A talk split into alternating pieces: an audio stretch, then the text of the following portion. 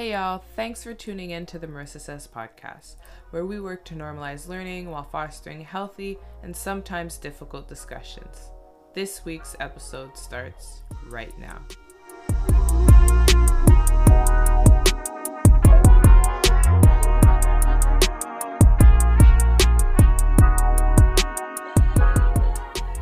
All right, so welcome back everyone. This week's positive affirmation is the following. How to take your power back. Start believing that nothing is too good for you. Realize that access to your energy is a privilege. Don't see yourself through another person's actions. Be intentional about what you watch, think, and ingest. Don't force yourself to want things that aren't meant for you. Don't let the internet rush you. You have to do what is best for you, and you owe no one an explanation for that. By returning to yourself, you will set yourself free. Evolve or repeat. The decision is yours. Period. Okay, I had to. But we're just going to jump into what we've been listening to this week. And interestingly enough, I have not actually been listening to, like, you know, musics, tunes, them. I've actually been in my instrumental vibe. I've been reconnecting with a longtime friend, Chilled Cow. Definitely recommend all of you tuning into the Chilled Cow station. It's live on YouTube. I think there's one for like work and study, and there's also one for sleep and just like winding down at the end of the day. It's a collection of lo-fi beats. Definitely recommend. And my friend recommended a song. It's called Roses, and it's by Jean-Michel Blais. Pretty sure he's Quebecois, so have to... I guess rep for my people, awkwardly enough, for one time. But, yeah, it's a really beautiful song that he plays on the piano. So, like I said, I've been really instrumental this week. I don't know. I just haven't really been, like, vibing with words, as weird as that sound. What about you, sir? What is you listening to? Huh? Well, you know me. I'm big on my R&B. So, right now, one of my favorite songs that recently came out is... Damaged by her. Very dope song. Love the sample in it. Beautiful, beautiful sample from a old school Janet Jackson song from back in the 80s. Look at you. Talk to the people. Let them know. It's a dope song. Yeah, Janet Jackson and saxophonist. His name is Herb Alpert. Lit. And what else have I been listening to? I've been listening to Good and Plenty. Alex Isley and Masego and Jack Dine.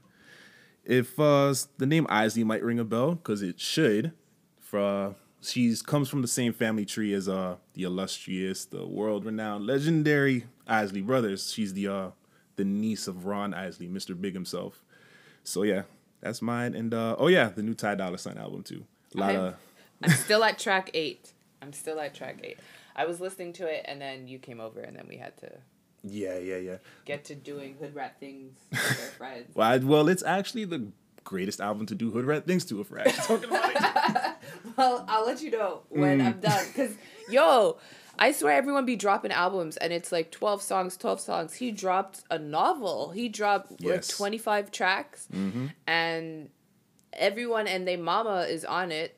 So I guess that's why... The title is featuring Ty Dolla $ign because he's featuring on his album because everyone else is on it. But I feel like it's going to be good. Mm-hmm. But since you were here just educating, how about you just dip into your R&B bag, sir, since that's your genre. If you just want to talk about R&B, what is it? Rhythm and blues? Is that what it actually sounds like? Yeah, Rhythm and blues. If you just want to jump into that bag. Oh, okay. Well, I got my own Spotify account, so I'll be making playlists on the regular. Oh, excuse. So, let me get in here. All right, so we got a few. There isn't one album that recently came out. Oh, if I can just find it. Oh, my gosh. I'm the worst. Oh, the Party Pack, Party Next Door. A lot of his old Lucy's from back in the day. Fire. Okay. I will check it out because I haven't. So, like, all of his old songs that came out. Like Party Next Door, I really have to be in the mood. Yes. For Party Next Door. And, like, I just haven't been in a Party Next Door. What's your ideal mood for listening to Party Next Door? Like, about to go to a party or leaving a party to go somewhere else? Yo, you want the God honest truth? Yes. Honestly, it was my ex that really put me on. Woo! So, like, I never really had a mood, just if that's what was bumping through the speaker at the time. I can appreciate him as an artist, and I can appreciate his music. But I honestly think it's because my dad is, like, damn near 100 years old. God love him. But I listen to, like, such, like, old... Like, I'm listening to music from, like, the 50s and 60s and 70s. So, like, for me, I'm like, okay, this new young age stuff is pretty hip. This is cool. But, yeah, okay, noted. I will check it out. Maybe when I'm folding laundry or something. Not exactly the right mood for it, but, yeah. Go ahead. No, but it's, like, it's going to be a good background noise. Fair enough. You know what I mean? Because I can't watch TV while I'm folding laundry because I can't 100% pay attention. That makes sense. We're completely off track. There we are. This is going to be great. Yes. This is going to be great. Did you have another one? Yeah, actually, two more. I have three more. Okay, go ahead. Yeah, a couple of lesser-known artists. First one would be Xavier Omar. He just dropped an album called If You Feel. Fire from as much as... I heard, like, maybe half of it so far. Knocking it out of the park. And then another album is from the R&B duo called They. They just dropped their new album called The Amanda Tape. They. That's dope. Yeah, yeah. And then rounding it out, I got Wizkid. He just dropped the album this morning. I didn't get a chance to listen to it yet, but I will be. Okay. What's it called? We Made in Lagos. Okay. Well, there you have it, people. Some music to listen to.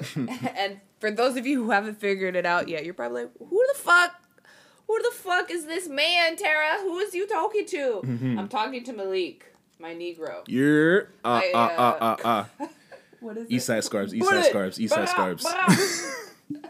My compadre, that's what I wanted to say. Homeboy. From the block. From the six, actually. From my Torontonian, what is it? Wasteman. Wow. Disrespect. Okay. I see what this is turning into. That's the vibe. That's the vibe. Go ahead. Whatever. See, your waist bad because the next segment is what we eating and where are the crisps, Malik? Oh shit, let me go get those. Where are the crisps? I'll go get them. You talk. I'll go get them. Okay, so here's the ASMR moment. If you can't tell, it's a party. We are sipping.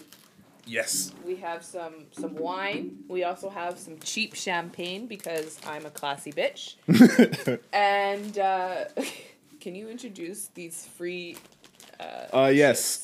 So we took a trip to a museum or an art show. Mm-hmm. And on our way out, they gave us... Because we're cultured. Yes. Okay. He's edumacated out here. So. You know? So we went... Getting through this episode. No, we're not. Okay. So yeah, we went to an art show, and on our way out, we were offered free chips. Emphasis on free. So free. So what I got in my hand right now is some free, low-fat, non-GMO crisps. Not potato chips, crisps, ladies and gentlemen. My nigga said he got air with seasoning on it. That's what the fuck he just said. Okay. That's what he just said, y'all. Don't let him play. Alrighty then. So, these ones, they're called what? Off the Eaten Path. That sounds very white. Well, so is the lady who offered us all three. And what'd we do? The nigga thing. And we took all three of them. Shit. So, what we're going to do is we're gonna try these as a reaction or a taste test, whatever you want to call it. This flavor is called chickpea with purple sweet potato. So let's get to that. Oh my God. Oh, there it is. Mm-hmm. ASMR. What do they look like? This looks like somebody shot Barney. Oh my God. Yo, this is gonna be fun. Oh no, it actually does. It does. Oh my God. Okay, here we go. All right, so we got a thin crisp here with the purple and green pigments. And, yo, honestly, here... Okay, ready? One, two, three.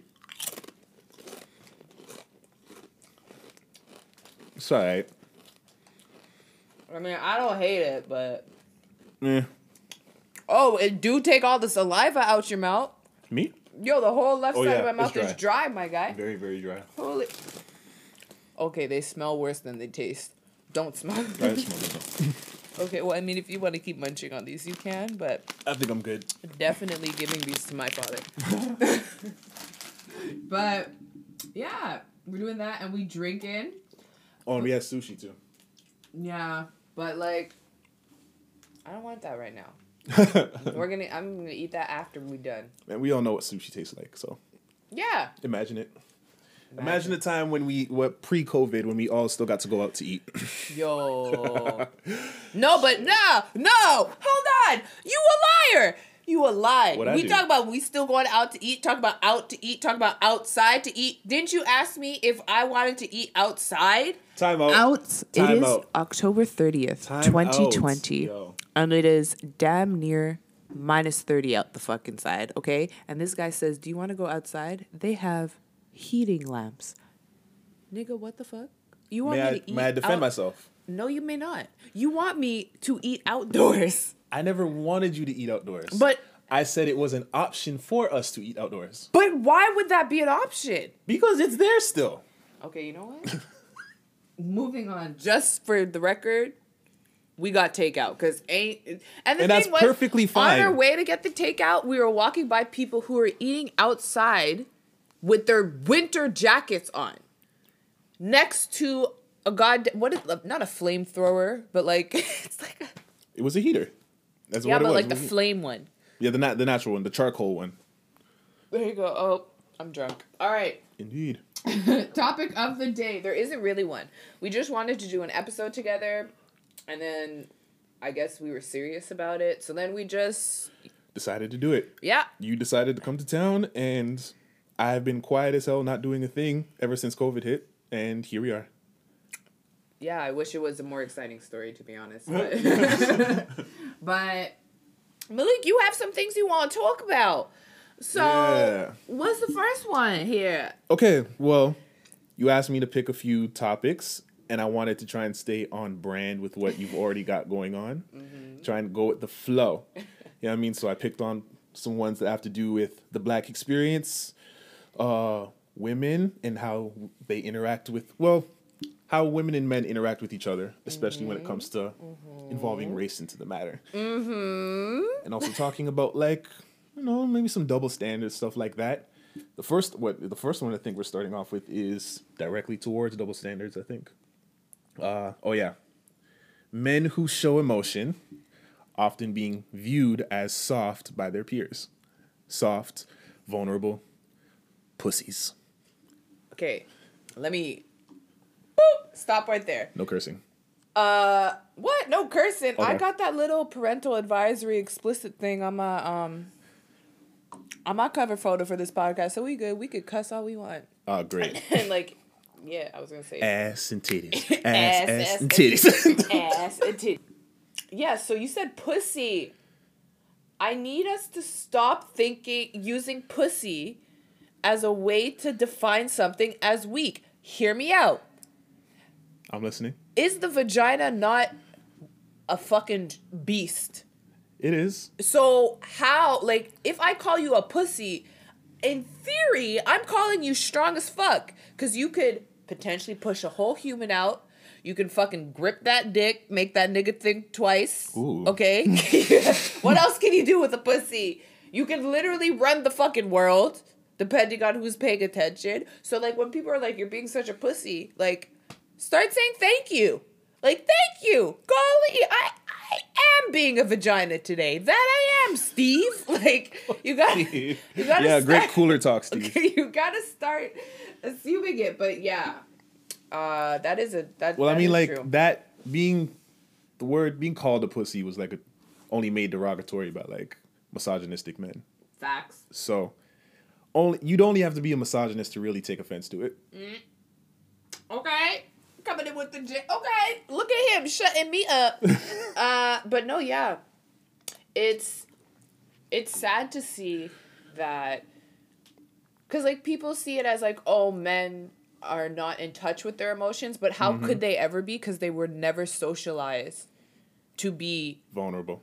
vulnerable, emotional, in touch with their emotions, or the emotions that they're allowed to be in touch with, so to speak, are like anger or like anything that's like aggressive or more like masculine. Mm-hmm. That is how a man can express himself. But anything that might seem like irrational or dramatic, that is always assigned to the woman. So like when men act, like men probably don't know how to be sad sometimes because they never had the chance to learn how to be sad. Yep. So I just think that it's fucked up to think that, because it's, what you're saying is you're soft, but not only are you soft, you're soft because you're emotional, which is something that's attributed to the female gender, mm-hmm. and the female gender is already inferior mm-hmm. off bat. So now that you're lesser than. You know, now that you're demonstrating the same characteristics of this lesser than group, you too are lesser than. Emotion.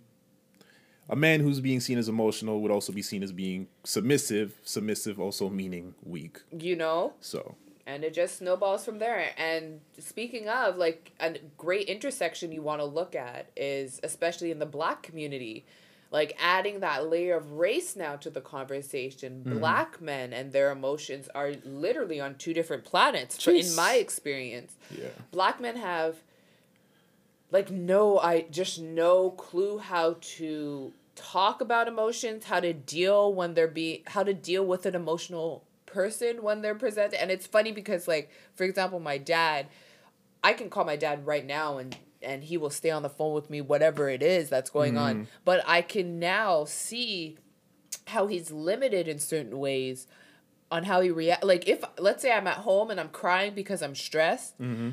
one of my girlfriends might hug me, might tell me, like, oh, Tara, like, I don't know, like, think of this, go for a walk. But my dad is literally going to, like, grunt and, like, rub my back, like, ah. Don't cry. Why are you crying for? Wow. And I'm just like, this is not consoling. Toughen you up. Yeah, like he's trying to toughen me up. That's like, give you the love taps. Yeah, you know, but now I'm looking at it as like, that's all he knows. Mm-hmm. Because he was probably told, toughen up and keep it trucking. So now for him, he's like, well, that's clearly what she has to do. And it's like, no, we need to talk. Mm-hmm. Or you just need to let me cry sometimes. But yeah.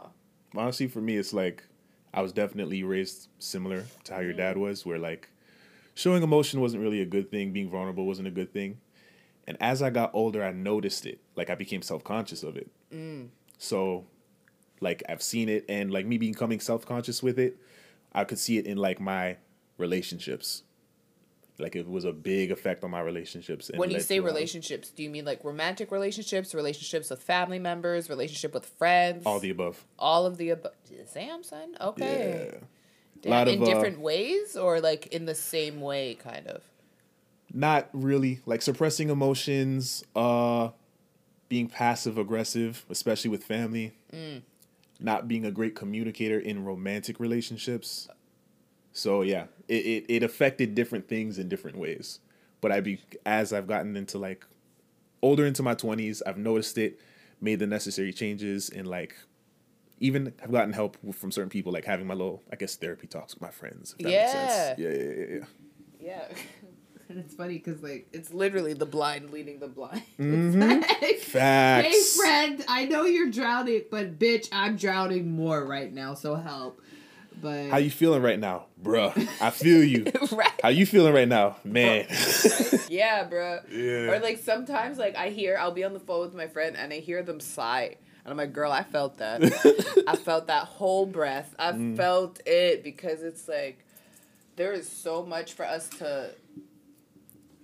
Like, I'm literally reprogramming myself is what I think it is. That sometimes I'm sitting here and I'm like, shit, fuck, bitch. Like, you are not functioning. Right? But it's like, I am functioning, but like, I'm not functioning at my optimal level. Yes. So it's like, you need to fucking vet the shit out of all these toxic traits that you have and these coping mechanisms that, like, I didn't even know I had until I started, like, started questioning myself, like, well, why do I react that way? Mm-hmm. Or why do I immediately let my mind go to the negative? All that to say, a bitch is tired, and I would rather just take a nap. Because sometimes it's like, yo, I really have to, like... like almost fight myself to be a better version of myself. And it's like, yes, what is going on here? I feel that too. Like, you be in the middle of like getting work done, but also like with your emotions, with what you may be going through that day, or maybe just personal life. You never expressed it, so you're holding it in and you're carrying that weight on you. So like, and it lets you become like less motivated when you're working too. That's how it really hurts me the most. That's fair. Me too. I can, yeah. I can see. I like bring stress into work, I feel, a lot. We have no choice. Bruh. Money I for make. You know, I still go sometimes. I still go. Mm-hmm. But damn. But I'm a woman. And I see here that you want to talk about how we get viewed as too much when we express themselves. I'm a black woman. I get viewed as angry on top of that. That's why I brought it up, because I wanted, before I start getting a lot of like hate in my DMs, I brought it up because I wanted to ask you what's your take on that. Because I know that is often a thing when women, especially black women, when they express themselves, they get seen, they get vilified, they get ostracized. And I personally don't like it. So yeah, I don't like it. So I wanted to hear what your thoughts were on the subject as a black woman. You know what I mean? Well, you see I turned facing you? That means let's talk then. Let's get to the shit. No, but it's bringing back that initial point I made about the socialization process. I think that we women and black women react appropriately a lot of the times, but as much as you were socialized not to, like you as a man were socialized not to be in tune with all of your emotions, you were also socialized on how you should classify women. So, for example. That's a bar of shit. Thank you. Yo. Thank you. I'll be here same time next week. But what I mean by that is if I am expressing my opinion or my thoughts or just my feelings, you might receive that as angry because the options that you have to understand woman is sexual object, angry, or submissive partner. Like that's, if we look at like patriarchy 101, it's like women are either like sexual object, they're complaining, or what was the last one, they're like submissive, like not plus ones, but like women are like something that you acquire. That's what I should say. So if that's how you view women, then you're never even going to think to say, oh, Tara going off is Tara being passionate, Tara going off is Tara being headstrong, Tara going off is Tara being like, I don't know, persevering or courageous. You're going to see it as Tara is a complaining woman. Whoop, whoop, oh, she's black. Whoop, whoop, angry. That's how I see it. So, like, women are seen as doing too much because people don't women and men, first of all, gender lives on a spectrum, but that's a whole other conversation. But if we're going to look at it in the heterosexual or the heteronormative context, women and men we're socialized not to understand each other, in my opinion, because I look at you. Women and men, period, or is race play a part in that? Obviously, race adds, and then, like, sexuality. So that's why I said, like, okay, gender lives on a spectrum. But I'm saying, like, how do I say this? We weren't socialized to live in harmony. We were socialized to live in exchange. Ooh. So it's like, what can I get out of a man? What can he provide me? What can he protect me from? What can he guide me towards? Because those are all the things that, like, masculine attributes are, like, linked to, right? And then what can I get from a woman? How can she satisfy me? How can she serve me? How can she help me further my legacy? It was never how can we live together in harmony. It was always how can we exchange this power, and men have more of it. White men have even more of it. Straight white men have it. Even straight, more of it. Cis, heterosexual, man. Anglo-Saxon, upper middle class. Like, men have it. Able-bodied men have it. We've developed these systems and structures and classifications of power that continue to divide us as opposed to bring us together. So that's why it's like when we see women being, what'd you say, vindicated and stuff for being too emotional or being just vilified or ostracized. Yeah, vilified for being emotional. We have not, like, I have not been socialized to view that as just part of normal life. That's something, that's an outlier. That's like, oh, you're not being sexy for a man right now. You're not raising kids, and you're not shutting up. So, whoa. What is this woman doing? So that's why I think I think if anything, that's exposing how the system continues to socialize us further and further away from each other. I have no idea if that made sense. No, I get you. But you make it seem like, yo, because you're only seen in a very specific amount of ways, once you do something outside of that norm, it's going against the grain. Yeah. It's unknown to people, men, I guess, and just natural instinct.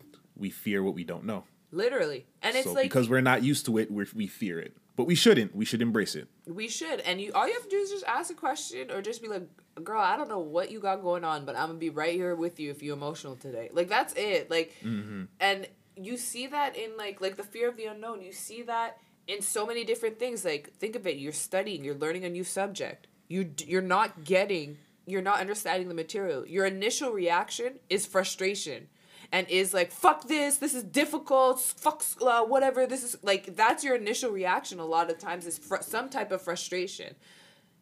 So that's the same kind of thing. It's like, when we see women or men outside of these little boxes we have for them, we get frustrated and we're like, what the fuck is this guy doing? Like, be a man, when it's like, or reframe how you look at manhood and look at where you learned what you know about manhood, question it, and then come and see if that guy is acting out of character or if he's acting completely himself. And, like, again, socialization's a bitch. I don't know. I can keep talking, but, yeah. No, I get you. I kind of let you take over because I just wanted to hear what you had to say. Well, there it was then. There it was. That's why I've been kind of quiet so far because you're actually, like, dope to listen to. Oh, thanks. That I have a podcast. It's called Marissa Says. I like hearing Tara when she breaks down a lot of this patriarchal bullshit that we got going on every day. I be trying. Fucking, this is my favorite, like, Canadian AOC that we got over here. Oh, thanks. Stop it. Yeah, especially when you start, like, you lost me a little bit, but when you said patriarchy, I'm like, now I understand where you're coming from. Yes, because I know that patriarchy can easily be tied into toxic masculinity. Well, yeah, because which is the next segment. Daddy, it's daddy. Pretty much. So yeah, I saw you write down toxic masculinity. So yeah. I kind of wanted you to just start that off first. I wanted to know your thoughts on that. You just out here poaching. I am. Shit. I'm gonna start charging you $0.05 for each one. Because if I start off, it looks weird. No, it doesn't. It looks refreshing, and look at me reframing this. It looks refreshing. And I'll probably learn something because I'm coming from this, like, very specific perspective, as are you. And then we can see, like, wow, this is how Malik sees it. This is how Tara sees it. Actually, you know what? Great way to start off if you want me to start off. We did have a conversation off camera. Off mic. Off camera. I've been drinking. Leave me alone. Yeah, we did have a conversation off mic, which, if we're in all honesty, does tie into toxic masculinity as well as a few other things. So I just want to be like, yo, fellas, I don't know who needs to hear this, but bruh, keep your hands off of women and don't feel like women owe you anything. Oh. I just want to say that off top. That's all I wanted to say. But yeah. Bars. Okay. But yeah. Because acting like women owe you something will more likely... He said that's all he has to say. He's still going. No, just because acting like women owe you something will more likely get you into trouble than getting what you think you deserve. You know what I mean? So I don't know who needs to hear that. We've been dealing a lot of that this year with a lot of things that we don't really need to talk about in detail. But yeah, I see a lot of sucker shit in the game and I don't like it. That also goes for all the men that support men that put their hands on women without consent. Correct. So just saying. They literally teach you in school that bystanders are just as guilty as the bully. So all of y'all are bullies. An accessory to murder. Oh. But this is going to be a horrible transition. But I'm going to do it nonetheless because you were talking about, I guess, putting your hands on someone's body without consent. But speaking of bodies, let's talk about body positivity for men and how that's not a conversation. So the body positivity movement is something we are all familiar with, I'd like to think. But if you actually look at it, the face of it a lot of times are females or women or female identifying people, and you don't necessarily see that same, like, you know, love or appreciation for the male body in all its shapes and sizes. And you also see that reflected in different parts of, like, everyday society. And one thing I noticed is, like, a lot of companies only have plus size clothes for women, and they don't have plus size clothes for men. And it's like, so really, I see that a lot. Yeah, but a lot of lines, it's plus size for women. And then you, like, I'm talking if you go in a store. Like, if I go into, like labeled plus size, because, like, for men, I would say that's, like, just getting into the XXX and quad X and stuff like that. Yeah, no, but that's the thing. You guys just, it just keeps going. But women, we have, like, petite, normal, and plus size. Oh, okay. Got you. Exactly. You see, like, what the fuck? I just go in, get my clothes, and leave. No, us, it's literally, there's petite, and that's for, like, you small, have to try things on, shorter stuff. Women. Yeah. And then there's, like, normal, which is whatever their version of normal is that season. I don't fucking know. Mm-hmm. And then they have plus size women. And then there's me, where I have to go to fucking, like, women who are above 5'6". Like, hey, I just kept growing, so. But, like, all my life, I've bought my jackets from like the male department, because. So you would say because of the weird sizes, that's why women take a long time shopping? No, what you trying to say? What you trying to say? First of all, you ain't never been shopping with me, sir. I'm just being toxic. You're just being toxic. Get that shit out of here and plug whoever the fuck. Who is this? Plug this person. All right. So you brought up men and body positivity. Yeah. So there's somebody that I follow on Instagram, right?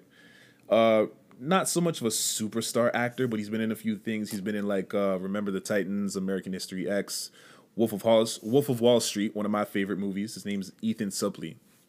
The thing is, while he's in Hollywood making a lot of his movies over the last 20 years, he the reason why he got that role was because he was morbidly obese. Like, he was very, very large man. And the roles he was getting was basically got him the reputation of being Hollywood's go-to fat guy. Oh. Yeah. But over the last 5 years or so, he's lost 250 pounds. Who is this guy? Let me see him. Ethan Suplee. You might recognize his face if you looked at it. Okay. Maybe. But yeah. Check him out on Wolf of Wall Street. He's dope. Yeah, he's gone through this incredible weight loss journey, and it was, like, really inspiring for me. He also talks about how on his podcast, it's called American Glutton. He has a lot of other actors, comedians, physicians, doctors, nurses talking about weight loss and how it connects to mental health with people who may have anxiety, or it, like, gets into your depression, how having a lot of weight may affect your everyday life and how it affects your brain. Mm-hmm.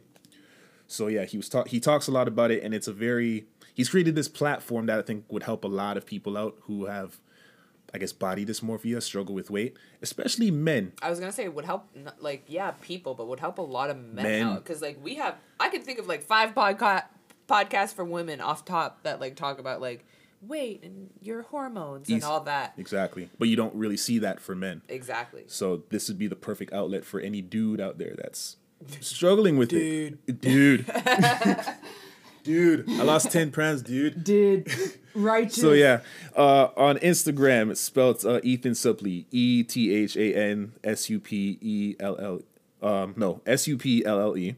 And yeah, his podcast, American Glutton, available on all streaming platforms. Check it out. It's an amazing podcast to listen to when you go on walks, when you're doing laundry, or if you're just cleaning up the house, you know.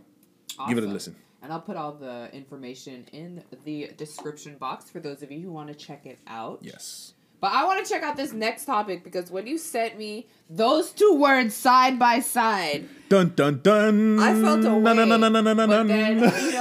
But then, you know, I felt a way, sir. So go ahead, talk to the people them about this one. Alrighty then. All right, so a few days back, I was scrolling up and down on my my Instagram, so, you know, checking your first mistake. No,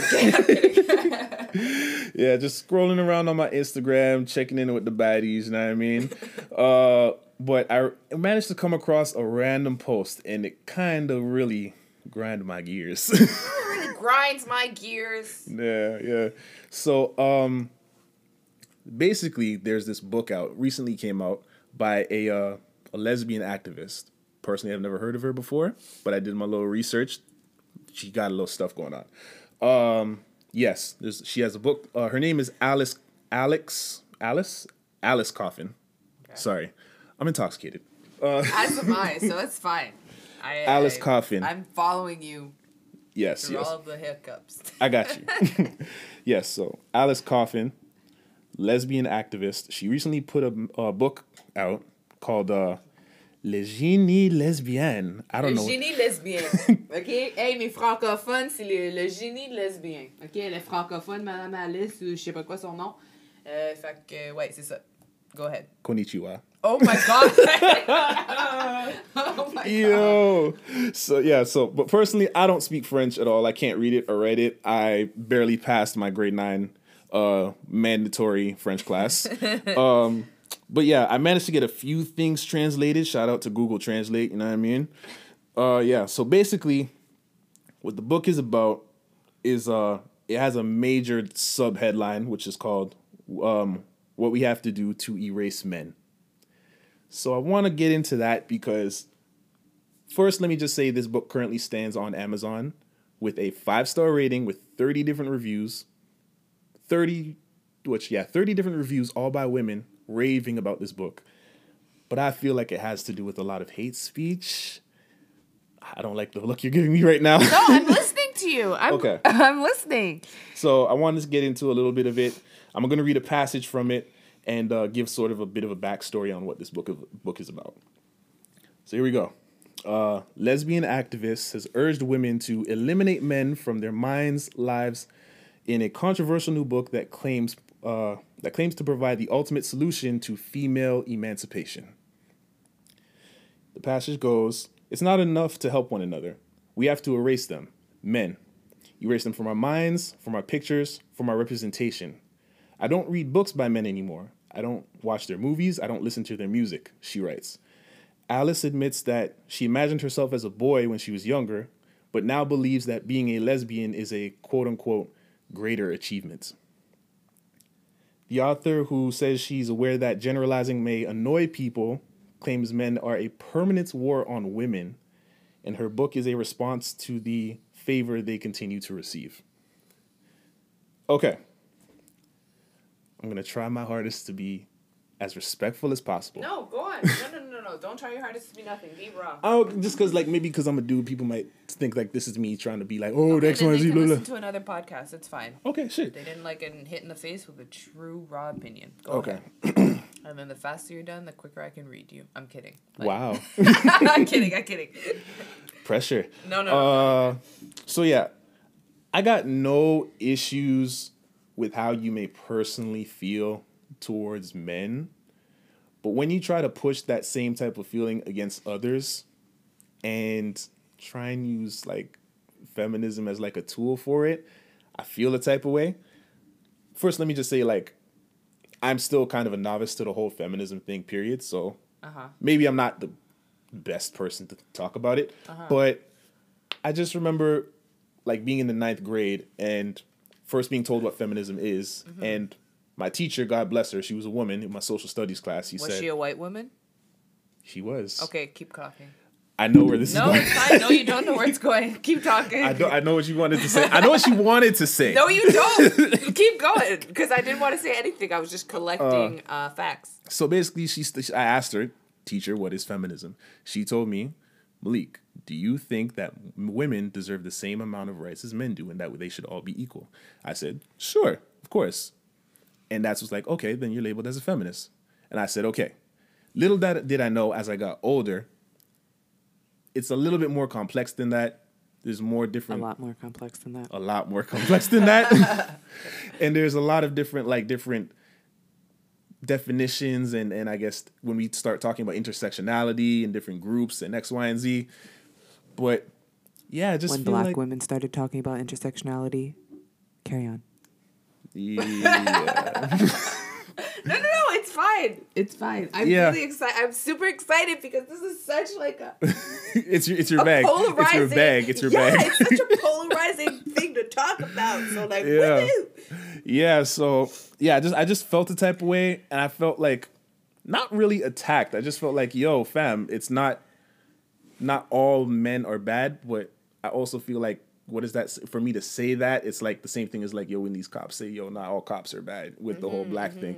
So like, I just want to be like, yo, like, don't dismiss men altogether based on your own personal beliefs, because that's not going to solve the problem at hand. If anything, what's the problem at hand? I want to say, I don't even know how to say this without not wanting, like, not addressing the disrespect that women get on a regular basis, whether in different facts of life, whether it be in social life, the workplace, wanting to just have them be seen as equal across the board from a social standpoint, from a work standpoint, giving them, you know, equal pay and all of that stuff. But just eliminating men and women from, like, I guess, like, being together on a social level. Uh-huh. Like, it just rubs me the wrong way. Fair. And it's not yet. And for, like, we got back to before with, like, toxic masculinity, it's not going to get rid of toxic masculinity if there's no conversation between both sides. Fair. Everything starts with the conversation. But it seems like from this book, you don't, in theory, but it doesn't seem like from this book, this woman doesn't even want a conversation. She just wants to cancel men altogether for whatever, I guess, personal experiences she may have had in her personal life. And scholarly, probably, but yes. Mm-hmm. So yeah, that's where I kind of stand on that. Is it my turn? Yes. Awesome. Okay, great. Thanks. Here we go. No, I'm so happy you brought this up because so many things fired into my brain. Mm. So the first thing was, this is a typical thing that I see when people who are getting in. Look at him. I'm pouring another drink. I was going to say, yo, he's pouring another drink. Here we go. He poured another drink. Malik, that hotel plastic cup is filled with that wine. But, no, I got excited because this is something I see a lot of times when people want to have this conversation about feminism, about social movements and stuff. Mm-hmm. They always go for the radical feminists and they say, this is what feminist... I would brand her as radical. So radical feminism is like, just think... It's in the name, radical feminism. It's the most extreme, like, polar opposite, like the most... Not extreme, but the most strenuous... Like, you're going to do the most. Strenuous. Yeah, you're going to do the most. Like, for example, so there's a radical feminist, like I was saying, and I can't remember their name, but they were presenting how men could have, like, a portable incubator and men could be pregnant. So, like, the same way there's IVF and they, like, put the fertilized egg back into, like, a female, a uterus, there would be, like, some type of, I guess, technological device that is an incubator, and men would have to carry that around for 9 months. Okay. Like, that is a radical scholar. Like, that is someone who is published. But then I see that's what people gravitate to because that is the most asinine. That's the most, like, I don't want to say backwards, but in my opinion, that's, like, girl, that's really what you want to do. Like, we got people that are dealing with X, Y, and Z, and you want to figure out how to make a permanent incubator or, like, a portable incubator for men to carry around, like, a front backpack for 9 months so they can know what it's like to be a woman, which I can understand why it's like, okay, I get the logic of men when they don't have to experience anything physically when it comes to the pregnancy. But, like, I just feel like that is not a solution. But here, when you're bringing up this book, the first thing I looked at was like, why are we listening to a white feminist still? You're right. Have we learned nothing, people? You're right. You're 100% right. Why are we still listening to a French feminist? A white feminist. French feminist tells me European, which tells me colonial, which tells me, why are we listening to her? The fact that she views sexuality on only two polar gender on, I'm way too drunk for this, gender on only two polars, that doesn't make sense to me because gender's on a spectrum. She's saying we need to get rid of men, but what about the people who don't identify as men, or women? Right. Or what of the people who identify as both? Right. What do we do with them? Just like,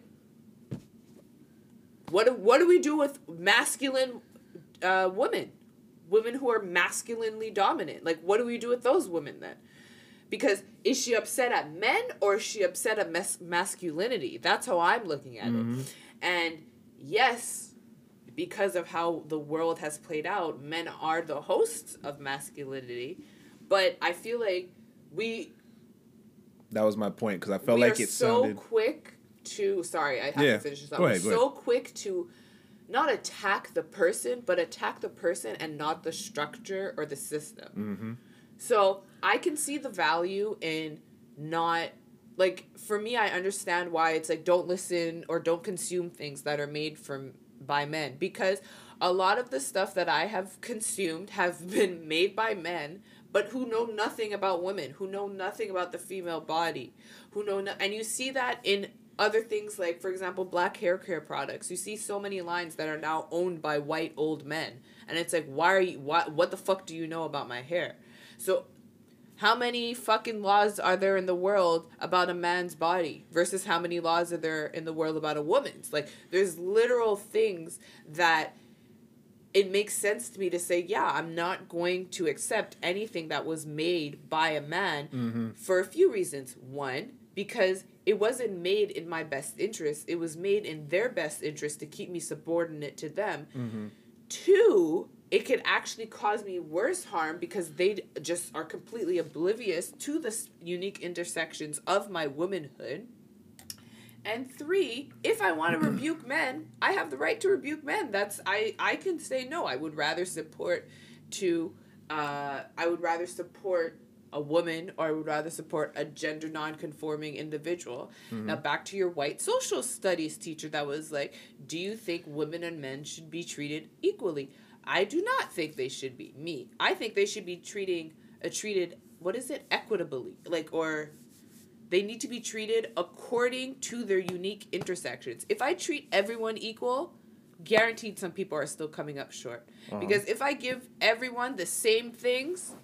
that is not going to solve the problem. That's just going to leave other people with things that they still don't need, or things with, now they have a surplus of things they don't use while other people are still starving. All that to say, we don't listen to white feminists anymore, Malik, okay? We don't listen to them. Mm-hmm. Why? Because white feminists were the ones in the first wave of feminism that they were able to vote. Black women weren't able to vote. Okay? Black men coming home from the war were not able to vote. Mm-hmm. Okay? We don't listen to white European feminists. Now, one thing that interests me, what they identified as a boy growing up, but then figured out she said that... she identified as a boy when she was younger, but she feels like being a lesbian is a greater achievement. Okay, so that just confuses me, and let me preface this by I'm not knocking how anyone identifies, but it just confuses me because, like, identifying as a boy has to do with your gender, whereas being a lesbian is a sexuality. Mm-hmm. So I feel like they conflated those two things there. Yeah, it was confusing for me too. Again, I don't really pay attention to what white feminists have to say. So I really think... And also, I think another thing is, like, don't start with the radical stuff about feminism, because that you're going to see that. You're going to see people who are going to say, like, women should not be, like, there are people who believe women should, like, not be sexual at all, and their whole essence is in their sexuality, so they must protect that from the male gaze. And it's like, okay, but if you think of it, that's actually continuing the notion that all my worth is in my sex. Like, you're also objectifying me, and you're also bringing it back to what patriarchy brings it back to, the sexualization and objectification of womanhood. Mm-hmm. I am way too intoxicated for this conversation. You're fine. No, but I was getting at what you were saying, because, like, yeah, she seemed to have only seen it as black and white, as weird as that may sound, of, like, especially with gender roles and stuff like that, gender identity.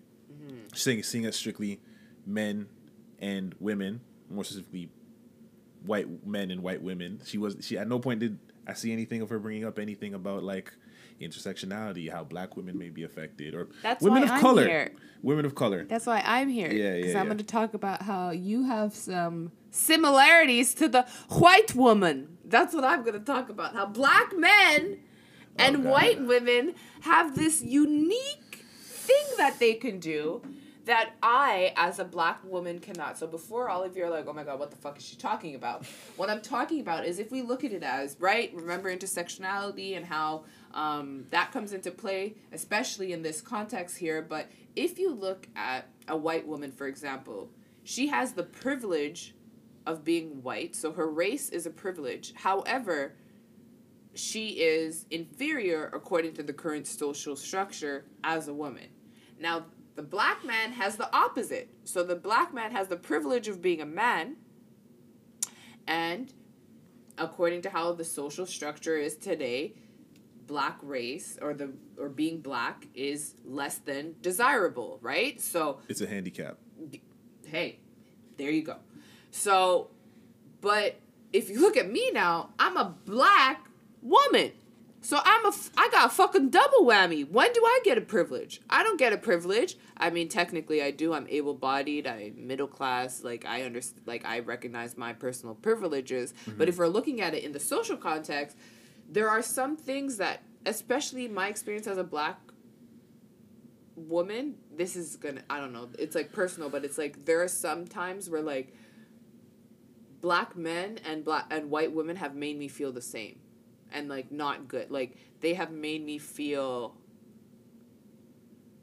well, because, like, black men just don't, you aside, obviously, but black men just don't respect, Black women and white women don't even see black women. So, yeah, like, those two groups of people have made me feel the same. But then at the same time, I'm supposed to support white women because womanhood, right? And I'm supposed to support black men because black, like, solidarity, right? But then it's like, it's neither, like, one of those groups supports me. Mm-hmm. So where the fuck does that leave me? It's really like a generational thing of, like, yo, who taught you how to hate? And if you really think about it, it goes back to, like, slave conditioning. Yeah. If you really want to talk about it. Yeah. I don't want to talk about it. I want to smoke. Let's go smoke. Okay. Okay. BRB! All right. That was weird. Okay. We're back. We are. We didn't go smoke. We put on the heat and... we drank some more. Yeah. Okay. Okay. But as you could tell... wow, this is so bad. Drunky pants. Okay. Mm-hmm. As you could tell, I'm with Malik. Back again. Which means I may or may not be in my city.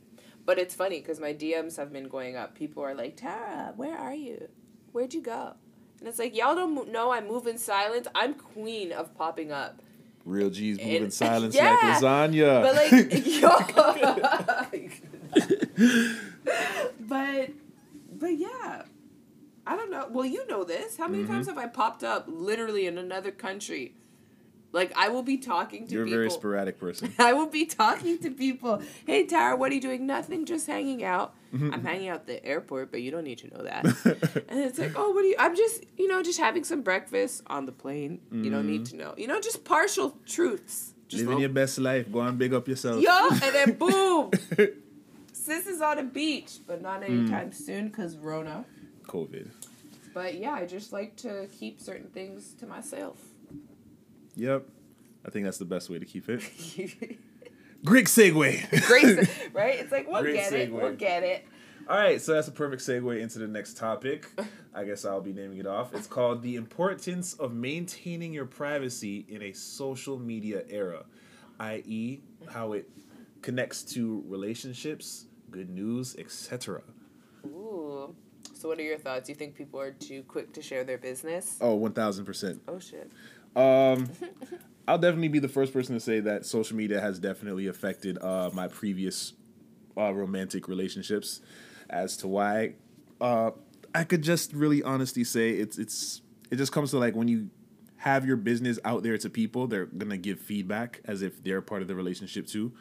I remember listening to a retired basketball player by the name of Matt Barnes. He used to be on the show Basketball Wives back in the day with his ex-wife, and he kind of blames the show for being the straw that broke the camel's back in his marriage. Mm-hmm. And I remember him saying, like, yo, when you open up the book of your relationship to the world, you can't be mad when people start writing in it, which I guess is true. Like, with social media becoming a new thing now, well, like, we becoming the first generation to have social media, we have a tendency to overshare mm-hmm. because we don't know what is or isn't acceptable yet. Well, we do now, but we didn't when it first came about. Yeah. So, yeah, it's a mixed bag of, like, you got to understand, like, yo, not everything going on in your life, good or bad, is what you should be sharing online, mm-hmm. i.e. who your relationship with, good news in your life, whether you get a new job or something like that, or a raise at work, when you're, like, living your best life, mm-hmm. and especially not oversharing when you're going through dark times, because that ends up just being a show for people who prey on your downfall. Mm-hmm. Yeah, so that's kind of where I stand on it. No, I hear that. And I think it kind of, like, I think social media, like, exploits everyone's desire to want to feel accepted or feel important. Mm-hmm. So it's, like, did it really happen if, like, there was an Instagram picture? Nope, it didn't. Like, and I see that with my friends, like, all the time. Yeah, you know? Like, I'll joke with my friends, like, we'll be somewhere, and I'm like, you gotta get a picture or else this never really happened. Like, I gotta tell the gram. But then it's like, let's unpack that. Like, why do you actually, like, who the fuck cares? Like, Instagram is not paying my bills. Mm-hmm. Instagram is not out here, like, you know, helping me clean up or picking me up when I'm, like, sad or whatever. Like, Instagram, the app, is not doing that. Instagram is just flashing more pictures and videos and, like, ways that I should be, oh, well, so-and-so has this, so if like Malik, you know, if you just showed off you got a new promotion, mm-hmm. well, I just got a new car. And if so-and-so sees that I got a new car, well, I just moved into this new apartment.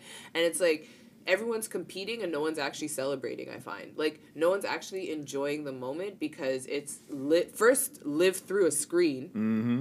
And then second, shared with strangers. Like, how unnatural is that you're first trying to conceptualize it or trying to capture it through a screen, and then you're going to share it with people you might never in your life meet, and then you're going to hold what their comments to, like, fucking, like, oh my god, like, if so-and-so says I'm ugly today, or, like, wow, Tara, like, what happened to your boyfriend on your Instagram page? Then it's like, that, you know? But, like, let me tell you, y'all will never know when I'm in another, like, I'm just going to show up one day married.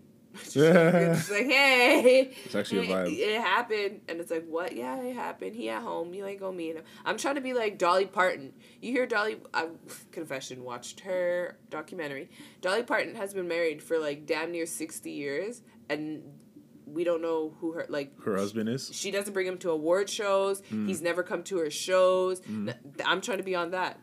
Sounds like Oprah and Stedman. I'm trying to be... Yeah, but Stedman is around. Stedman has the guest house, you know? Stedman's around. It's my guest in the guest house. Yo.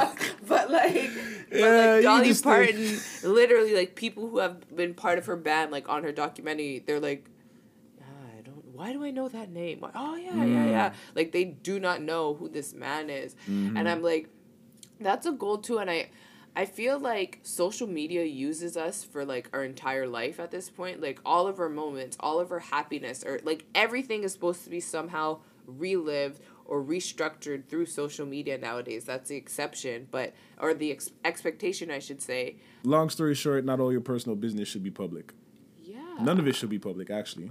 Oh, sorry. I wanted to say the same way social media uses us for our entire life and the story that it is, we have to start learning how to use social media the same way. Mm-hmm. Like, what can I get out of this? Mm-hmm. What can I... So if that means looking at who you follow and... Like, I don't follow... I don't, like, very few, but I don't really follow celebrities. I don't follow, like... big artists. I don't need to follow all of the artists. I guess that's probably why I never really know when they're dropping new music, and I find out through a podcast or a friend or just, like, by chance. Mm. But I don't need to follow all the artists that I listen to because they are living one in a world that I'm not living in. And they're showing me things that, like, are not a realistic goal. Like, this whole Birkin talk or whatever that's going on is a realistic goal. Like, why are rich people arguing over a fucking Birkin bag? It's not even rich people. It's people on our level or lower that are talking about Birkin bags. That's true. And it's like, but is your mattress off the floor, sweetie? Is it off the floor? I don't want to hear about you wanting a Birkin bag if you don't have an upstairs. And with that being said, we're going to go right into our homework. I said what I said. Because the world is on fire, you know. There won't be really, like, any concrete homework, I should say. But Malik brought up a great point. Pay attention to the American election. Mm-hmm. But I want us to also refocus that to Canada and look at ourselves, myself included. When was the last time you were at a city council meeting? When was the last time you voted locally? Do you know all of... like your council members? Yes. Do you know who they are? Have you met them? Like, start getting active or start doing research on a local level. Mm-hmm. And then go from there. Just kind of figure out. Start at the bottom and work your way up. Yeah, because when you get into that, like, when you're at the point where you have to vote, you want to, like, you don't want to just be looking at names. You want to be able to know the people behind them. And oh wow, I don't have a smooth transition here. We're just gonna jump into the petty. No. But petty yeah, wop. On any block, you know, that's me. Mm-hmm. What else? I'm petty wop on any block. Petty boots. Miss Petty from the block. Hey, I like that one. I like that one still. Miss Petty from the block, that's me. But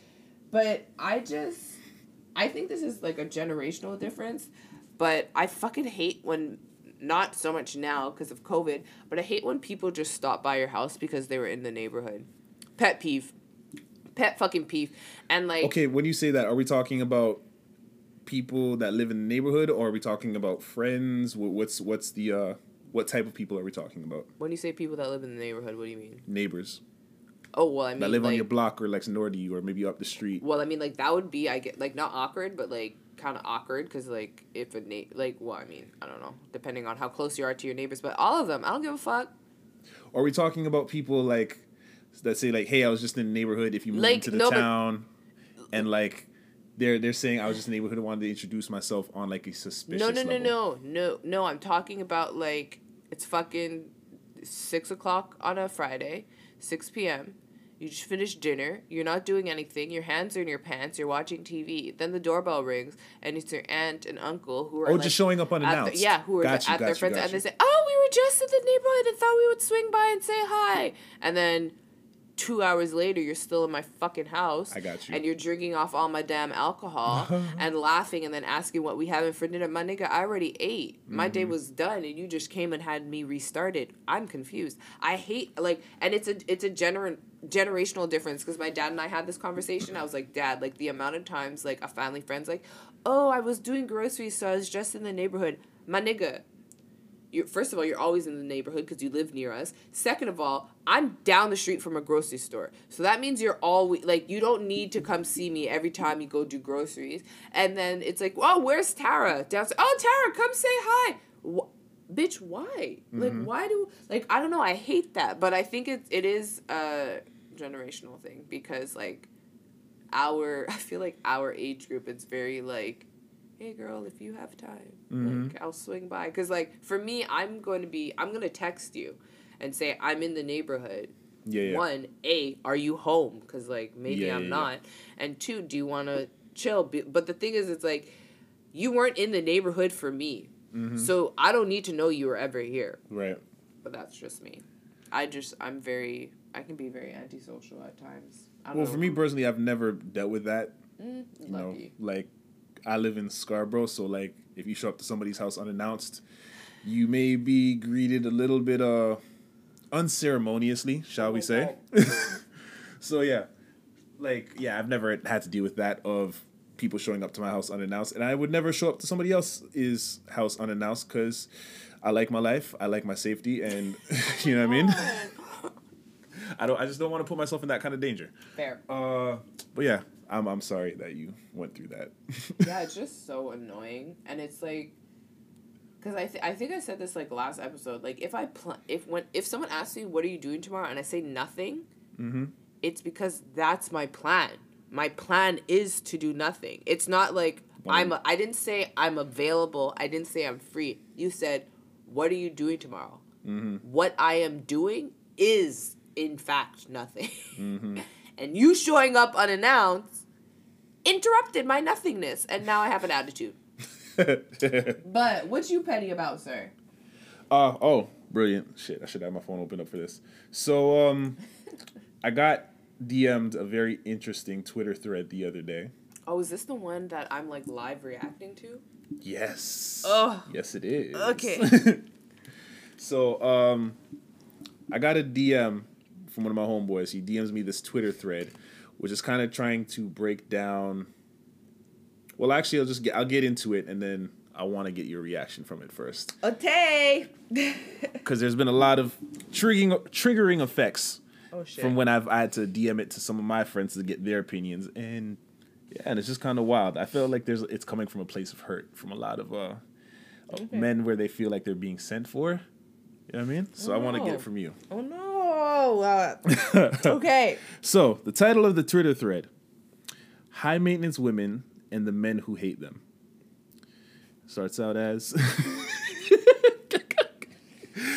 Tara just let out a bit of a chuckle just now for anyone listening. All right. So here we go. All right. And it's being spoken like directly towards the men. So it starts out as... You don't hate high maintenance women. You hate the fact that you lack the resources and tools to perform the maintenance. You hate that you lack the discipline to choose a woman who would fit your budget. It was kind of wild. The greater the value, the greater the cost or burden. There is often a lofty price to pay for the luxury, access, and performance that you desire. The price may be in the form of time, respect, adoration, attention, concern, knowledge, and or money. You don't hate high maintenance women. You hate the perceived inconvenience and cost. You hate having to move beyond copy and paste messages, treating all women as if they lived up to the negative stereotypes that women hating men have perpetuated. Let me make it simple. A Rolls Royce and a Hoopty are both high-maintenance machines. Most likely you choose wrong and were bamboozled into paying a Rolls Royce price for a Hoopty, and now you're jaded. Or you wanted to... Oh, my God. I'm having a hard time reading. This is how you know I'm drunk, huh? Yo, bro, it's fine. I'm right there. Yo, fam. White wine is a sin. Or you wanted to get something out of it, and you ended up with nothing... And that which also leads you to feel jaded. Stop confusing a high-maintenance woman with an undeserving, underperforming, and unqualified woman where you won't have that issue with. Stop trying to do the bare minimum, and you'll position yourself to attract and collect the maximum. Being less doesn't equal getting more. Is that it? That's it. Who was it tweeted by? This was tweeted by Viva Woodlife on Twitter and Instagram. No, but does Viva appear to be a male or a woman? He is a male. Well, Viva? Viva Las Vegas. Oh, wait, I missed the part. In closing, a great high-quality woman is always affordable to a great man, but never cheap. If you think that that affordability is simply a money thing, money thing. Sorry. Stay for my next lecture. Step up your game. Basically, what I interpret this is mandem, stop disturbing women that you know you're not ready for. That's what I determined it as. And that wraps up this week's episode of the Marissa Says What. No, I'm kidding. But. Basically. Yeah. Basically, because the thing is, like, so many men step to me, but they forget that they have to step to me correct. Mm-hmm. And then when I step back, it's like, oh, my God. she's so difficult. She's so demanding. And it's like, my nigga, you said you wanted to see me, and I asked you what you wanted to do, and you didn't have a plan. But now I'm so demanding. Mm. Why are you disturbing my peace? Mm. Why? Like, look at it this way, okay? Look at all the fucking prep that guys do for like an NBA fucking 2K match when they're playing each other. They call each other. They talk shit. They link up. They maybe get their drinks. They roll up. It's a whole big setup. They're talking shit for hours. Yo, I'm gonna whoop your ass. But where's all that same energy for prep work before you approach a lady? Mm-hmm. It's, oh, let me holler at shawty. Because, again, men feel like they are entitled, or they deserve, or they have the right, or they have access to women whenever they want. And it's like, no, you actually have to come correct. Or you have to come in a vulnerable manner that's like, hey, I'm interested in you. I may or may not be in your league, but this is what I can offer. And normalize fucking rejection, people. Like, rejection is not me rejecting you is not me asking you to try again a different way. Me rejecting you is me letting you know I am not interested. And like, people need to, like, me saying no is not me challenging you. It's me informing you. And that is what, like, I think baffles me the most, because there's guys who, like, I will flat out, like, not disrespect, but I'll just be like, boy, if you don't stop talking to me, like, please. And you know me, Malik. I will say it just like that. Like, boy, who are you talking to? Or, like, you played yourself. You got a typo in the first word. Like, I seen it. like I've been there. Like, yo, like, I will. Club era. I will just. Off duty. Oh, my God. I will just, like, boy, who the fuck? Like, what the fuck? And then they somehow are like, oh, yeah, I'm going to get you. You will not get me. You will not. Like, I've asked a guy before to spell tomorrow on the spot. Ooh. I want to know, are you going to double M or are you going to double R? I need to know right now. Why you, what? And it's like, I need to know. Fellas, we got to do better. Everyone just has to do better. And the thing is, like, yo, it kind of harkens back to toxic masculinity, you know? But, like, if you get rejected, like, fam, there's a difference between being rejected and, like, where a woman just says, thank you, no, thank you, and a woman who, like, goes out of her way to really violate your shit. And I'm that woman. Yeah. I will go... you always found the right woman when you found me, because I will violate you upside down. But, like, fam, like, the way I look at it, like, yo, if you're in a social environment...